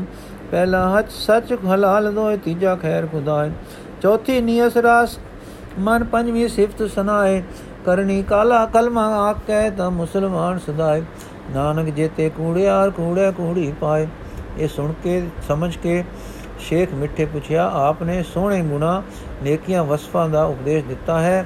ਇਹ ਦੱਸੋ ਜੋ ਨੇਕੀਆਂ ਕਰਨੀਆਂ ਪੁੰਨਾਂ ਨਾਲ ਜੀਵ ਦਰਗਾਹੇ ਜਾ ਕੇ ਛੁੱਟ ਜਾਏਗਾ ਅਤੇ ਸੁਧੀਆਂ ਨੇਕੀਆਂ ਹੋ ਵੀ ਆਉਣਗੀਆਂ ਹਨ ਹੋ ਵੀ ਆਉਂਦੀਆਂ ਹਨ। ਤਾਂ ਗੁਰੂ ਬਾਬੇ ਆਖਿਆ, ਸ਼ੇਖ ਸਿਰ ਨੇਕੀਆਂ ਦੀ ਨੇਕੀ ਕਾਮ ਨਾਮ ਹੈ। ਨਾਮ ਕਿਸ ਟਕਸਾਲ ਵਿੱਚ ਘੜੀਦਾ ਹੈ? ਉਹ ਟਕਸਾਲ ਗੁਣਾਂ ਦੀ ਵਸਫਾਂ ਦੀ ਹੈ। ਗੁਣ ਤਾਂ ਸਾਰੇ ਸਾਈਂ ਵਿੱਚ ਹਨ। ਬੰਦਾ ਬੰਦਾ ਔਗੁਣੀ ਭਰਪੂਰ ਹੈ। ਹਾਂ, ਗੁਣ ਉਸਦੇ ਹਨ ਉਸਦੇ ਹਨ ਇਉਂ ਕਹਿੰਦੇ ਤਾਰ ਉੱਪਰ ਨੂੰ ਬਚ ਗਈ ਤੇ ਬੋਲੇ, ਸਤ ਸਭ ਗੁਣ ਤੇਰੇ ਮੈਂ ਨਾਹੀ ਕੋਏ, ਸਭ ਗੁਣ ਤੇਰੇ ਮੈਂ ਨਾਹੀ ਕੋਏ। ਫਿਰ ਸੇਖ ਵੱਲ ਤੱਕੇ। ਸੇਖ ਸਾਰੇ ਗੁਣ ਉਸਦੇ ਹਨ, ਪਰ ਬਿਨਾਂ ਗੁਣਾਂ ਦੇ ਭਗਤੀ ਹੋ ਨਹੀਂ ਸਕਦੀ। ਹੁਣ ਧਾਰਨੇ ਵੀ ਕਠਨ ਹਨ, ਪਰ ਨਾਮ ਦੀ ਘਾੜਤ ਗੁਣਾਂ ਦੀ ਟਕਸਾਲ ਵਿੱਚ ਹੁੰਦੀ ਹੈ। ਸਭ ਗੁਣਾਂ ਨੂੰ ਰੋਜ਼ਾ, ਨਮਾਜ਼, ਪਾਠ, ਪੂਜਾ ਬਣਾਓ। ਸਭ ਗੁਣਾਂ ਦੀ ਧਾਰਨਾ ਧਾਰਦੇ ਹੋਏ ਨਾਮ ਦੀ ਰੰਗਣ ਵਿੱਚ ਆਓ। ਹੋਰ ਨਮਾਜ਼ਾਂ, ਰੋਜ਼ੇ ਆਦਿਕ ਬਥੇਰੇ ਕੁੜਿਆਰਾਂ ਨੇ ਧਾਰਨ ਕੀਤੇ ਹੋਏ ਹਨ, ਜੋ ਸ਼ਰ੍ਹਾਂ ਦਾ ਹੁਕਮ ਮੰਨਦੇ ਹੋਏ ਜ਼ੋਰ, ਜ਼ੁਲਮ, ਧੱਕੇ, ਹੱਕ ਮਾਰਨੇ, ਫਰੇਬ ਕਰਨੇ ਆਦਿ ਕੰਮਾਂ ਵਿੱਚ ਲੱਗੇ, ਰਤਾ ਸ਼ਰਮ ਨਹੀਂ ਕਰਦੇ। ਸੇਖ ਸੱਚ ਆਖਿਆ ਨੇ, ਨਾਮ ਦੀ ਘਾੜਤ ਲਈ ਸ਼ੁਭ ਗੁਣਾਂ ਦੀ ਡਾਢੀ ਲੋੜ ਹੈ। ਤੁਸਾਂ ਫਰਮਾਇਆ ਸੀ, ਇੱਕੋ ਇੱਕ ਤਾਕੋ ਤਾਕ ਹੈ, ਦੋਏ ਨਹੀਂ। ਉਹ ਗੱਲ ਮੁੜ ਛੇੜਦਾ ਹਾਂ, ਨਾਮ ਦੋਏ ਨਹੀਂ ਕਿ ਇੱਕੋ ਨਾਮ ਹੈ। ਗੁਰੂ ਜੀ, ਨਾਮ ਤਾਂ ਮਾਲਕ ਦੇ ਅਨੇਕਾਂ ਹਨ ਸ਼ੇਖ ਜੀ, ਪਰ ਹਰੇਕ ਨਾਮ ਉਸੇ ਇੱਕ ਦਾ ਲਖਾਇਕ ਹੈ। ਜੋ ਮੈਂ ਗੱਲ ਆਖੀ ਸੀ, ਉਸ ਤਾਰਨਹਾਰ ਦਾ ਨਾਮ ਇੱਕੋ ਹੈ। ਉਸਦੇ ਸਿਮਰਨ ਵਿੱਚ, ਉਸਦੇ ਧਿਆਨ ਵਿੱਚ, ਉਸਦੇ ਪਿਆਰ ਵਿੱਚ ਉਸਦਾ ਉਸੇ ਦਾ ਨਾਮ ਚਾਨਣਾ ਹੈ। ਦੂਏ ਦਾ ਨਾਮ ਉਸਦੇ ਤੁਲ ਦਾ ਨਹੀਂ ਹੈ ਨਹੀਂ। ਮਿੱਠਾ ਸਾਈਂ ਜੀਵੇ, ਇਹ ਤਾਂ ਮੇਰੀ ਪੀੜਾ ਹੈ। ਨਬੀ ਰਸੂਲ, ਰੱਬ ਦਾ ਯਾਰ, ਦੋਹਾਂ ਦਾ ਨਾਮ ਮੇਰਾ ਈਮਾਨ ਹੈ। ਲਾ ਇਲਾਹਾ ਇਲੱਲਾਹ ਮੁਹੰਮਦ ਰਸੂਲ ਅੱਲਾ, ਇਹ ਮੇਰਾ ਨਾਮ ਹੈ ਜੋ ਮੈਂ ਜਪਿਆ ਹੈ। ਗੁਰੂ ਜੀ, ਜਿਵੇਂ ਤੇਰਾ ਚਿੱਤ ਕੀਤਾ ਤੂੰ ਕੀਤਾ ਹੈ, ਪਰ ਇਹ ਤਾਂ ਤੁਸਾਂ ਦਾ ਕਲਮਾ ਹੈ, ਇੱਕ ਫਿਕਰਾ ਹੈ। ਨਾਮ ਤਾਂ ਇੱਕ ਲਫ਼ਜ਼ ਹੁੰਦਾ ਹੈ, ਉਹ ਨਾਮ ਇੱਕ ਰੱਬ ਦਾ, ਅੱਲਾ ਦਾ ਹੈ। ਤੁਸੀਂ ਇੱਕ ਪਾਸੇ ਤਾਂ ਮੁਵਾਇਦ ਹੋਣ ਦੇ ਗੁਮਾਨ ਵਿੱਚ ਹੋ ਅਤੇ ਦੂਸਰਿਆਂ ਤੋਂ ਨਫ਼ਰਤ ਕਰਦੇ ਹੋ, ਉਹਨਾਂ ਨੂੰ ਨਾ ਕਾਫਰ ਸੱਦਦੇ ਹੋ, ਆਪੇ ਫਿਰ ਇੱਕ ਦੇ ਨਾਲ ਦੂਸਰਾ ਰਲਾਉਂਦੇ ਹੋ।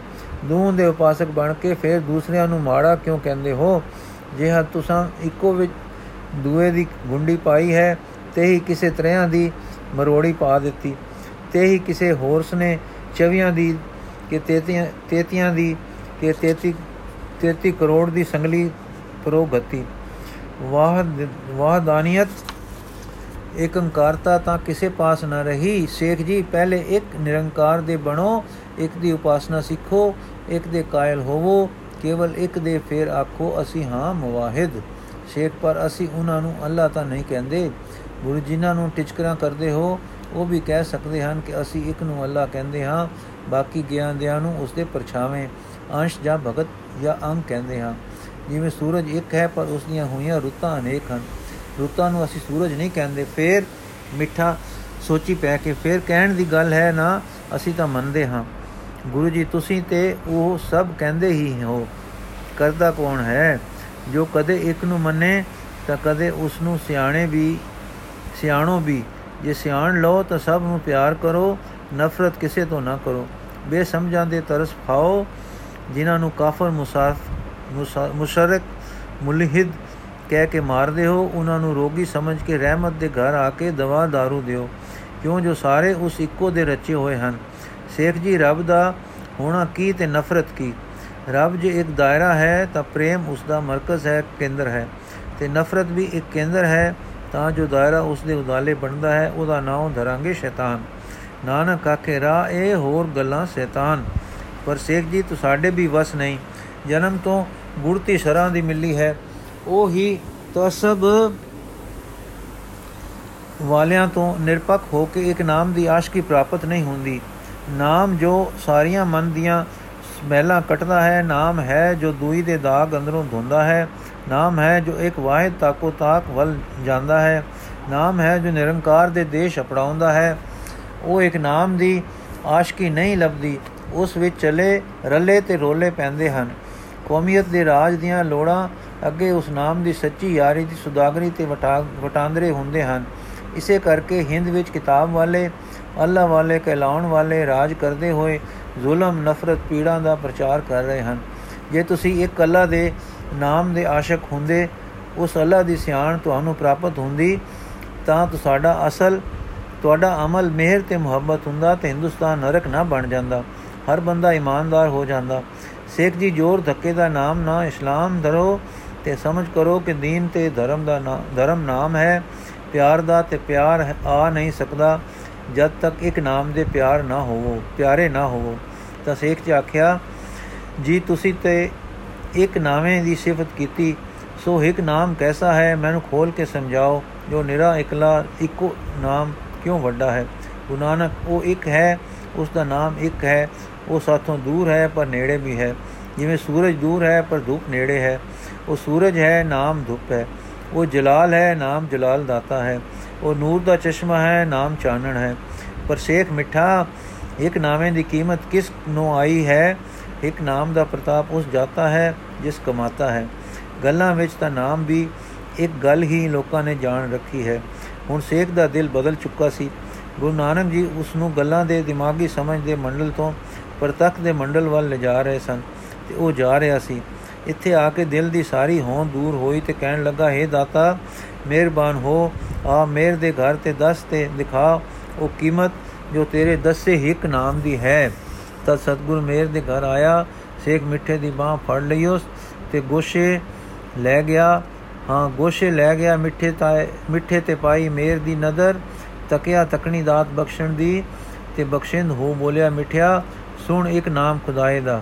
ਇਹ ਕਹਿ ਕੇ ਉਹ ਰੱਬੀ ਜੋਤ ਦੇ ਇਲਾਹੀ ਗਲੇ ਤੋਂ ਸਾਈਂ ਦਾ ਨਾਮ ਉਚਾਰਾ ਉਚਾਰ ਹੋਇਆ।